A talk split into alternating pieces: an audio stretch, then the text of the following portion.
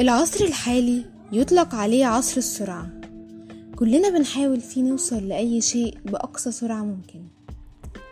منا اللي عايز يخس 15 كيلو في شهر واللي عايز يتعلم لغة في أسبوعين واللي خايف قطر الحياة يدوسه واللي حواليه يسبقوه فبيدخل في سباق مع نفسه ومع الزمن. بيحاول فيه إنه ينجح في كل حاجة بأسرع وقت ممكن. والموضوع مش مجرد نزعة فردية عند إنسان القرن الواحد وعشرين. الحقيقة إن السرعة حاضرة بقوة في كل مجال وكل شيء حوالينا.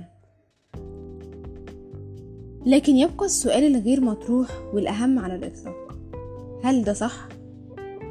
هل السرعة تستحق القيمة اللي واخداها في مجتمعنا؟ كتاب الحلقة دي هيجاوب على السؤال ده. بس الأول أحب أقول لكم أهلا بيكم في نادي الكتب. للي أول مرة يسمعني أنا نورة وفي الموسم التاني من البودكاست بقدم كل حلقة كتاب أو رواية بيناقشوا قضية معينة. كتاب حلقة النهاردة هو في مديح البطء للكاتب كارل أونوري اللي اتنشر في 1967 وعلى الرغم من إنه صدر من أكتر من خمسين سنة إلا إن القارئ مش هيحس بفرق الزمن ده أثناء قراءته. بل بالعكس هيكون الشعور الغالب عليه هو إنه في توافق تام بين الكتاب والعصر الحالي. بالمناسبة الكتاب مش روحاني ولا مصبوغ بصبغة التنمية البشرية ولا معازي للنظام الرأسمالي. فلا تقلقوا يعني الكاتب كان محايد ومرن جدا في عرض أفكاره وتطبيقها. ودي من الحاجات اللي عجبتني جدا في أسلوبه.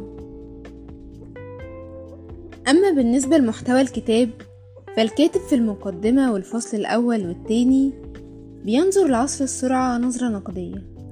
بيحاول ببساطة يوضح فيها للقارئ المنهك في هذا العصر المتوحش إن الحياة فيها حاجات أهم بكثير من الوصول السريع لأي شيء.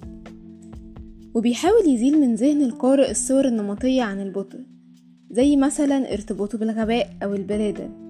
وكذلك برضو الصور النمطية عن السرعة زي إنها فضيلة وإنها ضرورة لتحقيق النجاح. أما باقي الفصول فالكاتب ناقش فيها علاقة البطء بمجالات كتير زي الأكل والعمارة والطب والعمل والتربية والعلاقات العاطفية. وكل موضوع من دول كان ليه فصل خاص بيه. والحقيقة الكاتب كان حريص جدا إن الكتاب يكون ليه طابع علمي مش إنه يكون مجرد آراء وخلاص. وده ظهر في الإحصائيات والمراجع اللي استعان بيها أثناء دراسته لموضوع الكتاب. في النهاية رأيي الشخصي إن الكتاب ده لا غنى عنه لأي شخص في العصر الحالي. والمبادئ اللي بيدعو ليها إحنا في أمس الحاجة لتطبيقها. على الأقل في المجالات المناسبة لينا أو اللي نقدر عليها. شخصيا الكتاب أثر فيا في إنه غير مفهومي عن الوقت. ما بقتش أحس إني في صراع دائم مع الوقت زي الأول وبالتالي ما بقتش أقسو على نفسي في إنجاز حاجات معينة أو تحقيق أهداف معينة في وقت معين أو آه الاستعجال في تحقيقها.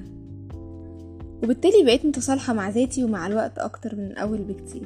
حقيقي الكتاب فادني جدا جدا في موضوع السلام النفسي ده والتصالح مع الوقت. بس كده لحد هنا حلقة النهاردة خلصت. شكرا على استماعكم. كان معاكم نورة وإلى لقاء قريب.